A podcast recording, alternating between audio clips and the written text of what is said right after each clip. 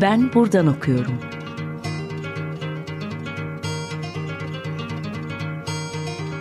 Edebiyat ve başka şeyler.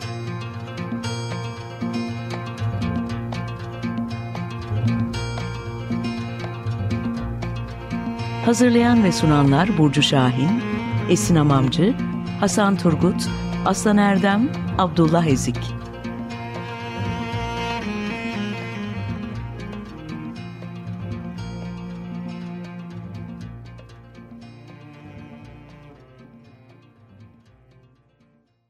Merhaba. 95.0 Açık Radyo'da Ben Buradan Okuyorum başladı. Bugün Gamze Hakverdi ile Metis yayınlarından çıkan Bulunuz Kırılganlık üzerine kitabı hakkında konuşacağız. Gamze hoş geldiniz. Hoş bulduk. Çok teşekkür ederim davetiniz için. Çok sağ olun. Teşekkür ederiz kabul ettiğiniz için. Ee, başlamadan önce çok kısa Gamze Hakverdi'den, Hakverdi'den bahsetmek istiyorum. Pardon. Ee, Gamze Hanım 1982'de Ankara'da doğdu. Başkent Üniversitesi İletişim Fakültesi'ndeki lisans eğitimi sonrası Hacettepe Üniversitesi İletişim Fakültesi'nde yüksek lisans eğitimi tamamladı. Aynı fakültede e, 2007 ile 2017 yılları arasında araştırma görevlisi olarak çalıştı. Ardından Erasmus'ta Roma La Sapienza Üniversitesi'nde yüksek lisans dersleri aldı ve yüksek lisans tez araştırmasını yaptı. Ee, yeni Türk sinemasını estetik açıdan incelediği yüksek lisans test çalışması Su, Sis ve Toprak, Yeni Türk sinemasının film imgeleri adıyla Dipnot yayınlanınca 2013 yılında yayınlandı. Doktor eğitimini 2016 yılında Ankara Üniversitesi İletişim Fakültesi'nde tamamladı. Ee, sinema ve görsel çalışmalar yapıyor bir yandan. Bu alanda çeşitli makaleler yayınlıyor. Ee, aralarında bazıları ödüllü kısa filmleri var ve video enstalasyonu çalışmaları da yapıyor halihazırda ve 2018 yılında Roma'da kültürler arası iletişim dersleri verdi. Ee, tekrar hoş geldiniz. Çok teşekkürler.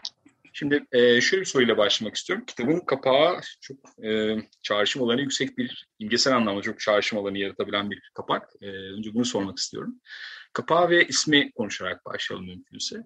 E, önce bir dinleyicimiz için kapağını şöyle küçük bir anlatırsanız hikayesiyle birlikte ve üstü ne demek? Buradan başlayalım lütfen. Ee, kitabın kapağı e, aslında e, Roma'da, ben Roma'da yaşıyorum ve Roma'da yaşadığım bölgede mahallenin, e, mahallede bir kadın sanatçı yaşıyor ve bu kadın sanatçı daha çok sokakta bulduğu bütün atık malzemelerle belirli yerleştirmeler yapıyor. Böyle o kitaptaki e, koltukta yani bu kitabın kapağındaki koltukta onun yaptığı yerleştirmeden bir tanesiydi. İçine çiçekler yerleştirilmişti ve orada başka objeler de vardı aslında. Ee, bu kadın sanatçıya tam da sanatçı da diyemem çünkü e, daha çok sokakta yaşayan biri ve böyle yaratıcı bir tarafı var benim anladığım kadarıyla çünkü tanıştığım biri değil. Geçerken çok böyle yaptıklarını gördüğüm biri e, ve oradan geçtiğim her seferinde yaptığı böyle çeşitli şeyleri görüyorum. Bazı başka objelerin içinde başka yerleştirmeler yapıyor. Hepsi de çok anlamlı şeyler bu arada yani yaptığı şeylerin hepsi çok ilginç anlamlı şeyler ve bu koltuk beni e, her geçtiğimde çok büyülüyordu gerçekten. Sürekli gözüm, gözümü e, alamadığım zamanlar oldu yani o hep geç her geçişimde. Çünkü bütün o gösterişli, şatafatlı haliyle bir orada bir barok bir nesne ama bir yandan eskimiş, yıpranmış, oturulacak e, bir artık kullanımdan çıkmış, oturulamayacak, yerleşe, yerleşemeyecek yani bir e, kullanımdan çıktığı için öyle bir mobilya olarak duruyor. İçinde çiçekler var vesaire. Ve kardeşimle oradan geçerken fotoğrafını çekmiştik. Kardeşim benim fotoğrafçı olarak verdi. Dolayısıyla fotoğraf ona ait bir fotoğraf. Ee, ve da, daha sonra kitap çıktığında da kitabın kapağının e, böyle e, bunu bu fotoğrafı seçtik. Çünkü aslında bu kitabın yani Vulnus'un e, ideallikle çok ilgisi var. İdeallik, tamlık, kırılmazlıkla çok fazla ilgisi var. Ve işte o koltukta tam da onu sembolize eden bir koltuktu. Yani yani öyle bir obje haline geldi benim gözümde en azından. Benim e, düşünce alanımda öyle e, çağrışımda bulundu. Ve e, çünkü ideallik tam da bize şunu söyler. Yani gel bir konfor vaadi vardır onun. Gel buraya yerleş, buraya burada sana bir konfor sunacağım. Ama aynı zamanda çok da yerleşilemeyecek bir yerdir orası. Yani orası çok böyle kolaylıkla oturabileceğin, kolaylıkla yerleşebileceğin, e, kendin alanın haline getirebileceği bir pozisyon değildir ideallik. Çünkü Vulnus'u tartışmaya başlarken ki Vulnus nedir birazdan tam da o sorunun cevabını vereceğim. Yani kırılganlığımızı tartışmaya başlarken bence tam da oradan başlamalıyız. Yani tam da o karşıtından başlamalıyız. Yani ideallik nedir? Tamlık nedir? Ee, böyle bir yer var mıdır? Böyle bir pozisyon var mıdır? Oralara yerleşebilir miyiz? Oralar bizim olabilir mi? Bizim kendimizin bize ait kılabilir miyiz? Kendi nesnemize dönüştürebilir miyiz? kendimizi ideal kılabilir miyiz? Tam da bu tartışmaları yaparak başlamak gerektiğini düşündüğüm için o kapak fotoğrafını öyle seçtik. E, peki vulnus nedir? Vulnus Latince'de yara anlamına geliyor. E, Latince kökenli bir sözcük.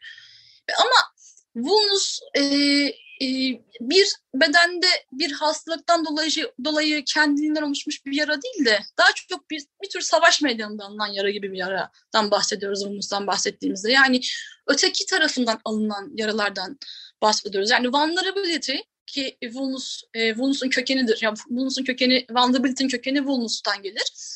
Tam da öyle bir ötekini içerir kendi içinde. Yani vulnustan bahsettiğimiz aslında ötekinden bahsediyoruz burada biz ötekinden alınan yaralar. Ötekinden alınan yaralardan e, peki ne nasıl hangi ötekiden bahsediyoruz burada? Yani bir tür karşımızda gerçek bir öteki var da ondan aldığımız yaralar mı yoksa aslında benim kullandığım anlamıyla kitapta büyük öteki yani Lakanyan anlamıyla işte daha e, sembolik anlamıyla büyük ötekiden yani bizi çevreleyen, kuşatan, hepimizin içine doğduğu, içinde yaşadığımız, e, dışarı çıkmamızın mümkün olmadığı çünkü bu sistemde yaşarken insanları insan kılan yani hepimizi özne kılan sistemin kendisi büyük öteki. Öyle bir yer çünkü.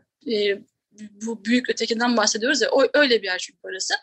Dolayısıyla hepimiz dili öncelikli öğrenerek bu sisteme dahil oluyoruz. Dili öğrenmeden e, öğrendiğimiz anda kendi varlığımızı yani kendimizle ilgili cümle kurabilir hale geliyoruz ve bu da bizi işte e, bu sistemin parçası yapıyor. Yani sembolik düzenin bir öznesi haline getiriyor. E, bu da peki e, bu, bu anlamıyla aslında kullandım ben orada. Yani öteki derken aslında peki bu öteki, büyük öteki bizim üstümüzde hangi, nasıl işliyor? Tam da bu soruda bakış ve sesle. Yani ötekinin bakışı, yani büyük ötekinin bize bakışı ve üzerimizde işlettiği ses. Yani bize çağrıları, toplumsal çağrılar, kulak verdiğimiz çağrılar, bütün o toplumsal ekolar yapabilirsin çünkü yapman gerekiyor ekoları. Kitapta birazcık daha e, iyi anlatıyorum bunu. Yapabilirsin, yapman gerekiyor. İdeal olabilirsin çünkü olman gerekiyor derken yani bir yandan seni yapmaya zorlayan, bir yandan seni bir konfor vaadi var, bir yandan zorlayan da bir şey bu. Gelebilirsin, buraya yerleşebilirsin bu koltuğa çünkü yapman gerekiyor deyip özneye bütün o duygusal e, e, akıntıları, duygusal e, karışıklığı yaşatan diyelim. Bütün o iç, iç öznenin psişesini yaralayan temalar oradan kaynaklanıyor. Çünkü o toplumsal ekodan bize yansıyan seslerden geliyor. O nedenle Vulnus'tan bahsettim ben. Yani kitabın e, ismi oradan gelir. Yani yaradan geliyor. Aslında tam bir yalanın yaranın kendisi. Bu yara birazcık daha metaforik bir yara tabii ki. Gerçek bir yara değil. E, ama gerçek yara da çok benziyor. Çünkü psişemizin yaraları da biraz e, çok gerçek yaralar gibi yaşantılandığı için özün tarafından bayağı gerçek yara gibi açık bir yara olarak kitaptaki hikayelerden de anladığımız gibi bize bunu anlatıyor, bunu söylüyor. Yani hiç böyle çoğu zaman çok uzun zamanlar süreç süreler boyunca kapanmayan e, uzun psişik yaralardan bahsediyor kitap. O nedenle kitabın adı da Vulnus. Evet anladım. Evet, dolayısıyla aslında kırılganlığın öznenin kendiliğinden kurduğu bir oluş olmadığı, aksine toplumsalın ideal bir şey varmışçasına e, yarattığı, birey üzerinde yarattığı, kişi üzerinde, özne üzerinde yarattığı bir şey olduğunu söylüyoruz. Bu aynı zamanda biraz şey gibi değil mi? Yanlış anlamıyorum. Yani benlik ya da kendilik dediğim şeyle e, o ideal olan şey arasında bir mesafe açılıyor ve ben dediğim şeye bir türlü yanaşamıyorum gibi bir durum. Buraları biraz açsak bu ideal ve e, halihazırdaki o öznenin arasındaki mesafe. Aslında kırılganlık bir tür fanteziye yaslanır. Bir yani oradan güç alır, fanteziden güç alır. Ve e, nasıl bir fantezidir bu? Bir yerlerde ulaşamadığımız bir yerlerde böyle kapalı, tamamlanmış, kendine yeten, mükemmel, ideal, tam bir öznellik olduğu fantezisine yaslanır. Oradan çok güç alır. E, şimdi bu fantezi aslında hepimizin üzerinde ötekinin bakışı ve sesiyle hüküm sürer. Yani bir yerlerde hep e, o tamamlanmış bir öznellik var, bir ideal öznellik var ve sen de ona ulaşabilirsin. Sen de onun gibi olabilirsin diyen bir ses. Hep içimizde sesim. Ya bu sesi biz duyarız. İçimizden gelir zaten bu ses. Bu sesin hatta üretici, üreticisiyiz de, seslendiricisiyiz de aynı zamanda. Başkalarına da söyleriz çünkü. Yani toplumsalın sesini sadece duymuyoruz. Onun kullanıcısıydı, kullandırıcı, kullanıcısıyız da aynı zamanda. Seslendiricisiyiz de aynı zamanda. Onu söylemeye çalışıyorum burada. E ve bu bakışı da öyle. Yani başkasının, ötekinin bakışı da tam bunu söyler. Oralarda ideal, tam, kapalı, kendine yeten, otonom e, bir öznellik var. Sen de bu öznelliğe sahip olabilirsin, bu ideal olabilirsin der. Yani aslında bunu şöyle düşünmemiz lazım biraz. E, başkasının sahip olduğu, ötekinin sahip olduğu bendeki eksik. Tam böyledir yani bu. Bu fantezi böyle çalışır. Öteki ona sahiptir ama bende eksiktir. Mesela bugün e, bu bu yayını e, şu anda kaydederken şu anda biz Noel dönemindeyiz ve Noel döneminde de çok böyle ışıltılı zamanlar, hediye alışverişleri, yemekler, vesaire. Bunun böyle birçok görsel dünyaya düşen birçok izi var tabii. Hepimizin gördüğü, hepimizin böyle sürekli dolaşımda olan bazı imgeleri var. Ve orada da çok şunu fark ediyorum. Ee, bazen özenler bunu şöyle alınmıyorlar. Ötekinin sahip olduğu aile en mutlu aile bendeki eksik. Bende eksik o. Yani o bir türlü o coşkuya bir türlü kapılamıyorum. Kapılamamak. Bir türlü o ötekinin e, yaşadığı, dahil olduğu grupların o eğlenceli, mutlu, coşkulu dolu hayatlarına dahil olamıyorum ben. Çünkü hep o sahip, başkası sahip ona ama hep bende eksik, bendeki eksik. Ama aslında bu bir fantezidir. Bu böyle bir şey yok. Bu bizim gerçekten fantezik yani çok literal anlamıyla kullanıyorum ben bunu. Bu bizim psikik kolektif fantezilerimizden biridir. Ötekinin sahip olduğu bendeki eksik. Dolayısıyla çünkü burada kitapta da anlatmaya çalıştığım gibi e, hep bu ideallere ulaştırmaya çalıştıkça yeni ideallikler karşımıza çıkar. Yani hep bu mityokezlediğimiz bir yer mutlaka olacak. Ya da e, yeni kırılganlıklar. Yani hep bir başkasına göre daha kırılgan hale gelen bir özünden bahsediyorum burada. Yani bir e, e biz bir e, yolculukta bir, bir durağa atladığın zaman tamamlanmak e, çünkü o tamamlama vaadi hep bir şekilde uzakta kalıyor. Aynı o koltuk gibi. Oturulamaz bir yerde kalıyor. Aynı e, yerleşilemez bir pozisyonda kalıyor yani. O, o, o, öyle bir e, meseleye tartışmak gerekiyor bunu.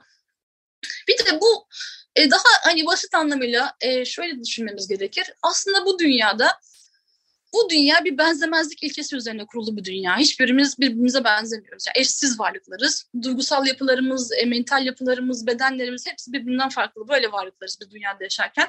Ama yine de tüm bu eşsizliğe, benzersizliğe rağmen bir ideale benzeme arzusuna kapılıp duruyoruz. Hep yani hep bu böyle bir yerde e, belki patinaj çekip diyelim.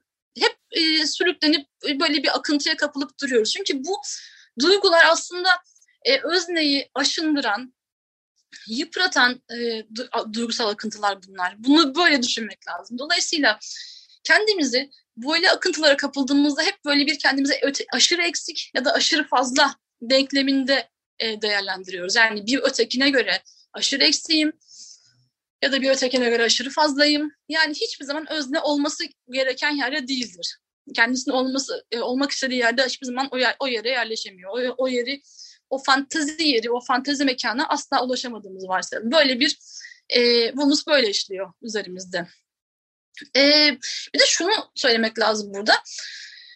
Özne birine göre kırılırken aslında aynı sistem içinde e, biraz önce de söylemeye çalıştığım gibi yani bakışın işleticisi olduğu için e, bazen başkasını da kıran başkasını da kıran haline gelebiliyor. Başkasına despotik bakışını işletebiliyor. Ya da ötekini e, kendi kırılganlığının hikayesini anlatırken başkasının büyük ötekinin o sakatlayıcı, o hükmeden, o toplumsalın o hükmeden sesini seslendirici haline de gelebiliyor. O yüzden bu çok böyle e, yalnızca kırılgan değiliz aslında kıran kıran, kıran dayız. Yani kıran, kırılganlık nedenleriyiz de aynı zamanda bu toplum içinde. Birbirimizin kırılganlık nedenleri haline de geliyoruz. Peki çok iyi. Ee, şeyden bahsettik. Ee, bir yandan ben tabii kitabı okuduğum için bahsettiğiniz şeyin arka çerçevesinde dönen e, teorik ve işte deneyimsel bazı hikayeleri de birbirinden e, daha şey bende biraz daha oturarak ilerliyor bazı konuşmalar. Şimdi ötekinin tamlığından bahsettik. Tam da bu ana e, belki kısa bir şarkı arası verip e, kısa bir Leonard Cohen e, dinlemek iyi olur. E, onun meşhur işte Anthem, Future albümünden. E, her şeyde bir çatlak vardır. Aslında kimse tam değildir. Kimse tamamlanmış, e, pürüzsüz değildir. Ve ışık o çatlaktan içeri girer. Peki dinleyelim. Yeniden merhaba. Gamze Akverdi ile Bulunuz Kırılganlık üzerine isimli kitabını konuşmaya devam ediyoruz. Az önce Kanadalı büyük ozan Leonard Cohen'den bir şarkı dinledik. E, Anthem. Her şeyde bir çatlak vardır. Işık böylece girer içeri. E, biz hala hazırda kırılganlık meselesini konuşmaya devam ediyoruz. Gamze Hanım şöyle bir soruyla devam etmek istiyorum. E, araştırmaya katılan katılımcılar Ankara'dan ve Roma'dan. Bunlar aslında iki farklı coğrafya, iki farklı yaşantı, birbirinden iki farklı sosyal hayat gibi görülüyor. Çok dışarıdan bir yerden baktığımızda. E, farklı ekonomik gelirler, farklı sosyal yapılar, farklı siyasi tercihler, dolayısıyla farklı yaşantılar ve farklı kırılganlıklar bekliyor insan. Fakat e, katılımcıların anlattığı şeyler birbirinden farklı olmaktan ziyade birbirine yakın bazı noktalarda birleşiyor. Öncelikle bu noktalar neler onu bir anlatalım. Bir de bunu nereye bağlamak gerekir? Belki böyle devam edelim. Buyurunuz.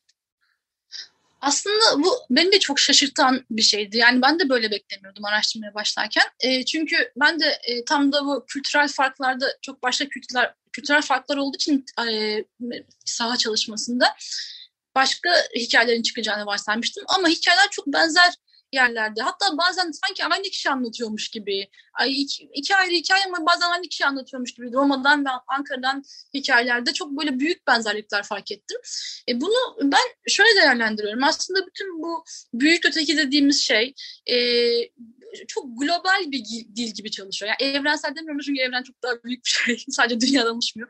Ama global bir dil gibi düşünebiliriz bunu. Yani bütün bu e, dil, e, görsel dil aslında daha çok hatta. Yani bunun görsel tarafı özellikle bize öyle idealler gösteriyor ki e, her iki nerede yaşadığından bağımsız olarak artık dolaşımda olan bütün bu imgeler çok birbirine çok benziyorlar ve e, aslında hepin e, kültürel olarak farklılar olsa da küçük farklılık olarak kalıyor bunlar. Ee, daha çok büyük imgeler, büyük idealler işte ulaşabilirsin, yapabilirsin çünkü yapman gerekiyor. Yani işte kilo verebilirsin çünkü vermen gerekiyor çünkü şu model gibi olabilirsin ya da şu şu kadına benzeyebilirsin ya da şu erkek gibi olabilirsin ya da e, bedenini böyle biçimlendirebilirsin ya da e, statünü şu şekilde yükseltebilirsin diye gö- gördüğümüz modeller yani gözümüzün önünde olan her şey. Bütün bunlar birbirine çok fazla benziyor. Ben şu anda yurt dışında yaşarken Roma'da yaşıyorum ve e, Türkiye'den de gelmiş biri olarak e, burada da çok fark ettiğim bir şey bu. Yani gerçekten Türkiye'de yaşamanın artık bu günümüz dünyası için ya da Roma'da yaşamanın görsel dünya açısından e, çok büyük farklılıklar, farklılıklar sunmadığını yani e, farklar elbette ki var bu arada. Farkları yatsımıyorum ama e, çok büyük, e, çok e, idealleri değiştiren farklar değil bunlar. İdealler aslında hep az çok birbirine çok benziyor. Her iki ülkede de. Belki böyle bir tarafı var. Dolayısıyla kendimizi ölçüp biçtiğimiz e, o işte hep karşımıza duran modeller aynı. O yüzden bunların üzerine düşünmemiz gerekir. Yani bu imgelerin üzerine düşünmemiz gerekir. Hangi imgeleri yakalanıp durduğumuzu, hangi, hangi imgelerin içine çekilip durduğumuzu e, çok iyi bilmemiz gerekiyor. Evet yani ortak bir kırılganlıktan bahsediyoruz. Roma'da da, İstanbul'da da, Ankara'da da benzer şekilde deneyimlenen ve bazı noktalarda ortaklaşan kırılganlıklar bunlar. Ee, ve bunu aşmanın yolu zannediyorum birbirimize bağımlı olduğumuz ya birbirimize bağlı olduğumuzu anlamak. Ee, bir aradayız, işbirliği yapıyoruz, ortak bir topluluk kuruyoruz. Ee, aynı evlerde, benzer evlerde aynı hayatları yaşıyoruz. Birbirine benzer acılar yaşıyoruz. Dolayısıyla birbirimizle temas etmeliyiz. Fakat e, şöyle bir soru geliyor aklıma. E, kapitalizm bizi teker teker kırarken sanki biz aman şu an kırılan ben değilim diyerek diğer kırılanları izliyoruz gibi. Tabii Icarus'un Dutlar öyküsü tam böyle bir çerçeve içine kuruluyordu. O geldi hemen aklıma. E, bunu nasıl yapacağız? Bu çağ problemini nasıl çözmek lazım acaba? Aslında güzel bir soru evet ama belki de cevabı hepimiz kendi kendimize vermeliyiz. Çünkü e, yani kendi kırılganlıklarımız üzerine düşünürken aslında e, bazen köprünün diğer tarafına geçmek gerekiyor. Yani bu sistemde ne zaman e, kıran, başkalarının kırılganlık nedeni olduğumuz zamanlar üzerine düşünmemiz gerekiyor. Yani sesimizi nasıl kullanıyoruz, nasıl işletiyoruz, içimizden bizimle beraber kimler konuşuyor, bizim sesimizi kimler devralıyor, kimi seslendiriyoruz? Ya da bakışımızı nasıl işletiyoruz, başkasına bakarken kendimizi nerede konumluyoruz, nasıl o, de, o bakışla despotik mi işletiyoruz? Yoksa daha demokratik, daha özgürleştirici, daha iyileştirici olarak işletebiliyor muyuz? Kendimize nasıl bakıyoruz? Hani kendimizi nerelerde kayırıyoruz, nelerde çok fazla yeriyoruz? Bunlar üzerine, üzerine çok düşünmemiz gerekiyor. Bir de son olarak yine de şunu söylemem lazım. Kırılganlık tartışması tabii çok uzun, büyük bir tartışma. Ee, çok verimli bir tartışma. Ama bir yandan da kırılganlıklarımızı böyle e, çok etrafında böyle polis e, şeyle hani olur ya barikat sembolleriyle böyle etrafını çerçeveleyip uzun uzun böyle üzerine düşündüğümüz mağduriyet alanları haline de getirmememiz gerekiyor bence. Yani kırılganlıklarımızı tanımamız lazım. Yani hep kitapta da söylediğim gibi ideale karşı vulnusu tanımamız gerekiyor.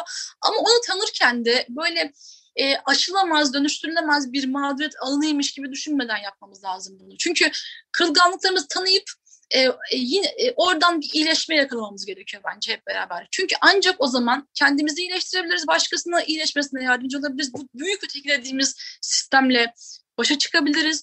Orada bakışımızı ve sesimizi daha demokratik olarak işletebiliriz. Dolayısıyla bu mağduriyet dilinden de kaçınıp daha e, iyileştirici bir dile doğru evrilmek için tanımamız lazım kırılganlığımızı en başta. Yani vulnus tanımak için e, tanımamızın en büyük nedeni, e, onu tanıma arzumuzun, arzumuzun en büyük nedeni bu olmalı.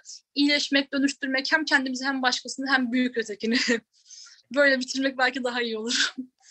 Evet, zor bir yerden bitiriyoruz. Ee, iyileşmek lazım evet. ama artık bir şekilde bu içinde sanki her birimizin tek tek, tekil olarak hayatlarımızı ve belki kolektif olarak birbirimizi de hem iyileşip hem iyileştirme e, aşamasına geçmemiz lazım. Ee, dediğiniz gibi Noel'deyiz, yeni bir yıl. Belki evet. e, çok böyle ümit var bir insan değilimdir ben ama hadi öyle bir tonla bitirelim. E, umarım böyle bir yıl olur bu. Birbirimizi iyileştirdiğimiz Güzel bir olacak. ben de iyileşme çok diliyorum. teşekkür ederim. Evet çok ben çok teşekkür ederim. Çok sağ olun. Peki. E, radyo severler bugün Gamze Hakverdi ile e, Vulnus Kırılganlık üzerine kitabını konuştuk. E, 95.0 Açık Radyo'dasınız. E, ben buradan okuyorum. Bitti. Hoşçakalın.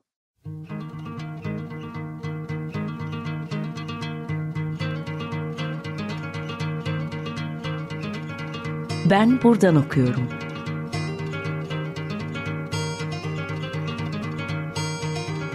Edebiyat ve başka şeyler.